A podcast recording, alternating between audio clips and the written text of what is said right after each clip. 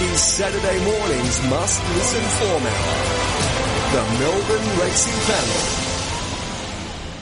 Dean Lester, David Gately, Jamie Rogers with me, Warren Huntley, looking at the meeting at Sandown on the Hillside Circuit. We're up to race four on the nine race card. It's over 1600 metres. It's a benchmark 70. It's clear of scratchings. Do we get a lead here from the market, Jamie?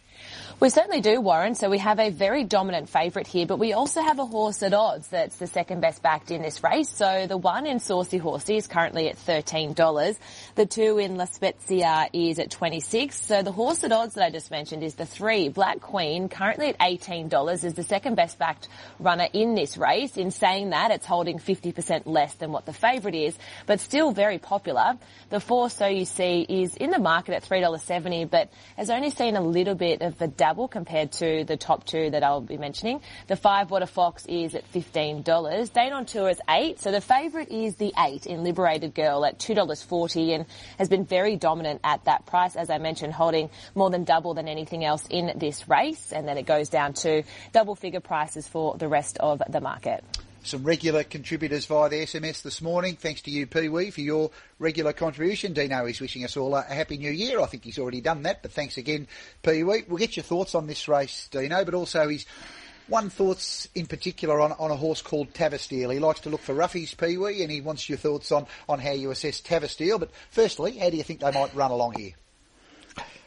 Um, I think probably longest starring role begins well. Warren, she's uh, got the capacity to take it up here and Linda Meech aboard. Uh, Saucy Horsey from out wider, uh, I think would be prominent. So you see, I think won't give up barrier one easily. Liberated girl, handy, and maybe Water Fox from out wide. So even speed, not clear cut, um, which is in keeping with the race. And I wouldn't talk uh, Pee Wee out of Tavasteel or any runner in this race really.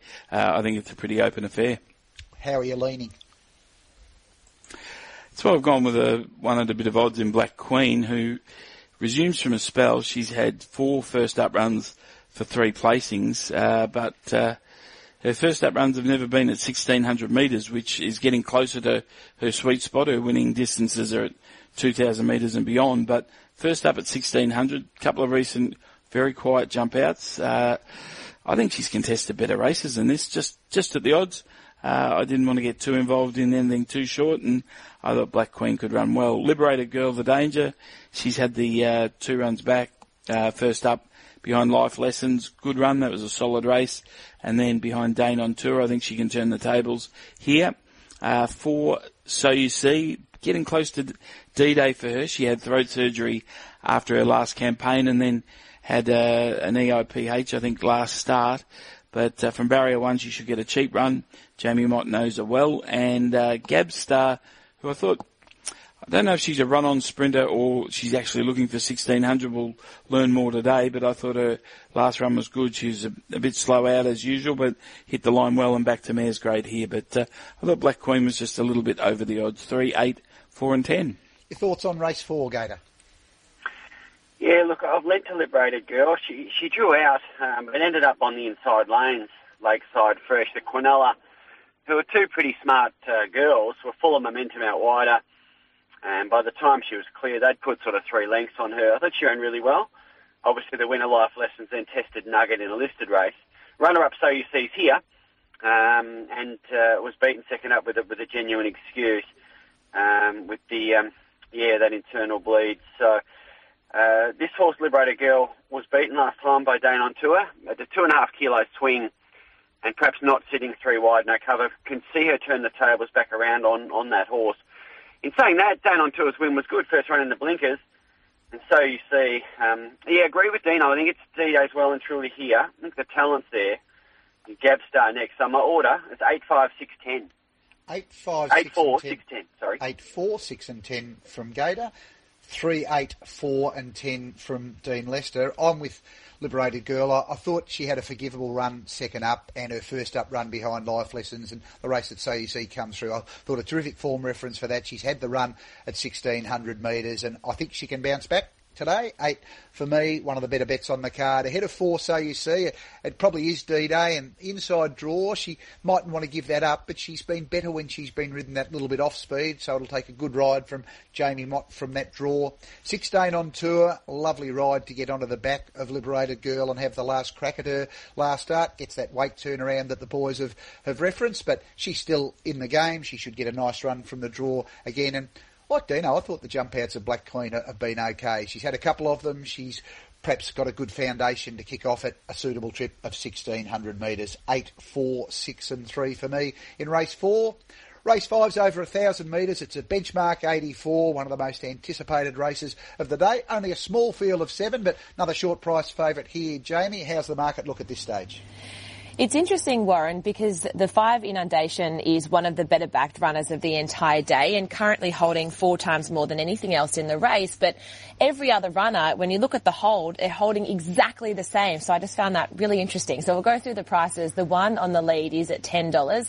Two Starry Legend is at $7.50. The three Najem Hale is at $8.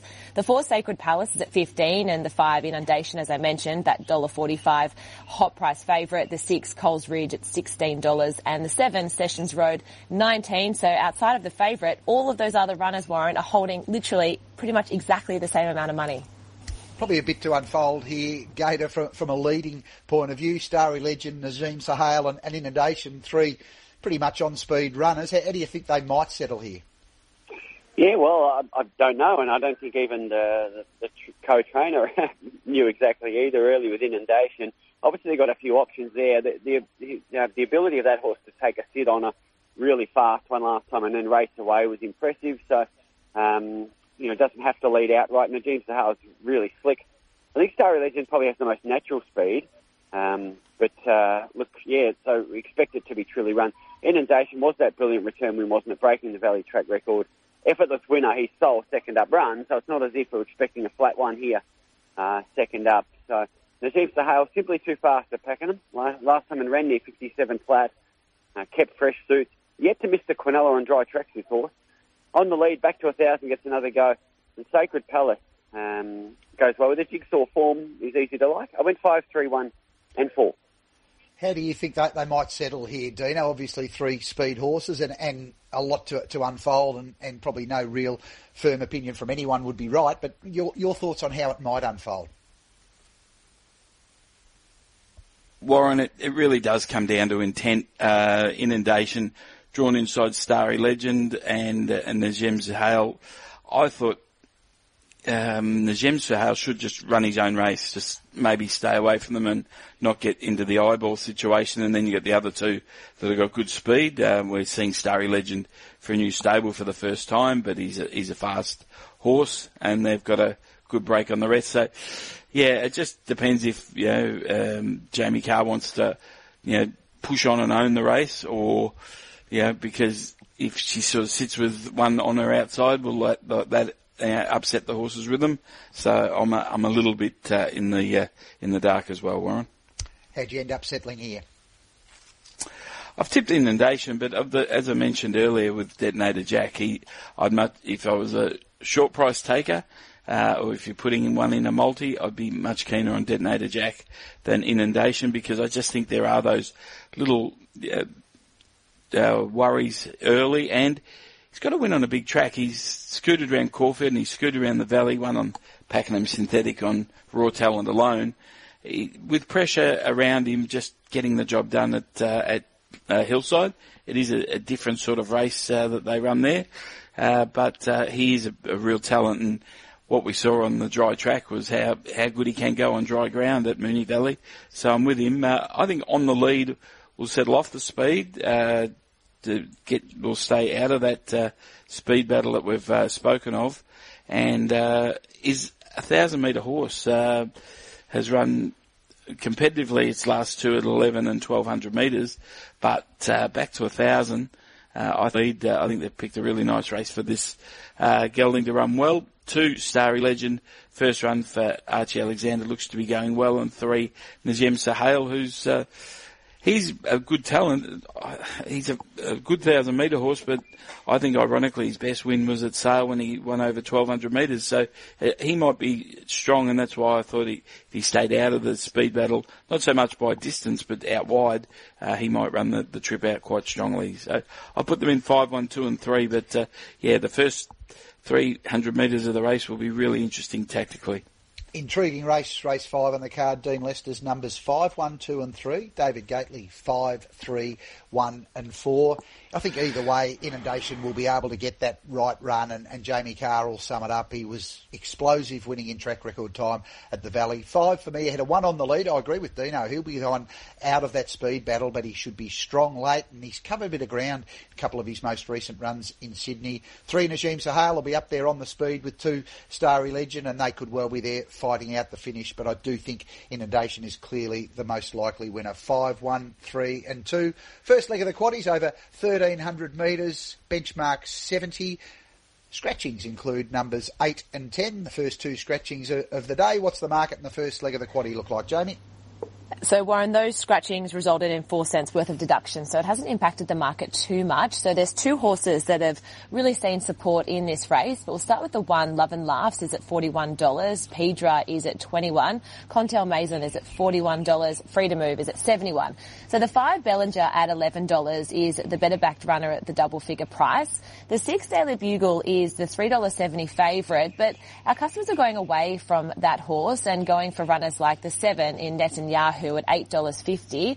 The 9 Just Jono is $5, but the best backed runner in this race is the 11 Micro, currently at $6, and the second best backed runner is the 12 in Mary Mac Boy, currently at $3.90. So between those two, they are definitely the best backed runners in this race even speed here. I thought Love and Laughs, perhaps Mary McBoy, Netanyahu will be there somewhere near the speed, maybe even Contel Maison. I think it'll just be run at a, a, an even tempo rather than a really strong tempo. And Going to need a, a, good ride from a near inside draw with just Jono, but I thought he was terrific chasing at Pakenham first up behind Invincible Caviar. That form looks good. He's got a great winning chance here. Nine ahead, eleven Micro, who had no luck at all in a slowly run race last start, but he was strong through the line. Jamie Carr gets aboard today. Six Daily Bugle resumed, gelded, was terrific, confidently backed and, and raced accordingly. He'll balance up that little bit off the speed, but he will have that clear air down the outside from that draw on the spacious hillside circuit. Mary McBoy's done nothing wrong in his career to date. He's uh, placed to take on some more seasoned horses here, but he looks to have upside and he's jumped out quite well. On with 9, 11, 6 and 12 in the first leg of the Quaddy Dino. Which way are you going? You can uh, put in a carbon for me, Warren. 9, 11, 6 and 12. Uh, for all the reasons mentioned. Just Jono, the only little query is that barrier two. If he gets the room to move at the right time, I think he's got the right form. Uh, micro, well, uh, in that farcically run race at Flemington one by he's exceptional.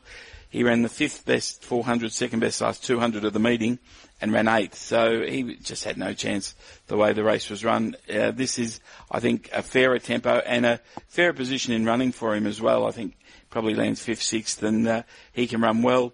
Daily Bugle, just an outstanding win first up, but will he be able to repeat it second up? In the past, history with him says no, but he is now uh, been gelded and he might be more genuine second up, but uh, that's the little query. Um, he's often run really well first up and, and just that spiked a little bit second up and 12 Mary McBoy, as you mentioned, uh, two from two. Recent jump out, very good and uh, ready to go first up. Uh, 9, 11, 6 and 12. Dino, one from Craig from Launceston, and you may not be able to, to answer, but across the card today, no feature race. We've got a benchmark 100, but a lot of 78s and benchmark 70s. He's just interested that a benchmark 70 is the no claiming race on the card, and generally Racing Victoria allocate a, race as a, a non-claiming race on meetings when there's not stakes races. And uh, your thoughts on, or your, your understanding of, you know, a benchmark 70 being the, the no claiming race on a Saturday program? Yeah, it is unusual, Warren. There's no doubt about that. Uh, caught me uh, a little bit by surprise first doing the form. Um, as you said, what what are the options uh, with the benchmark 100s? You want maybe the higher rated horses in if they're going for a claim.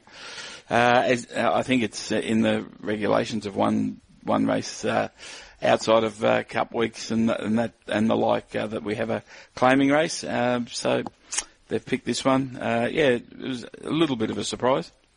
Race six is the no claiming race, Gator. How are you seeing it? Uh, look, I'm going to tip Daily Bugle. I just love it when they return gelded and produce that sort of effort. Um, given the, the uh, otherwise on-pace nature of that race, too, I think it added a lot of merit to the win. Uh, the split time were excellent. So did have strong three-year-old open class form uh, as a younger athlete. Just Jono, lovely return from him, running race fastest for his last two 200s. He beat all bar the flying Invincible Caviar. Fourth was Jungle Jim, who won last week, Flemington. 1300 a tick. I do wish you do a bit wider, so I think we all share similar concerns there.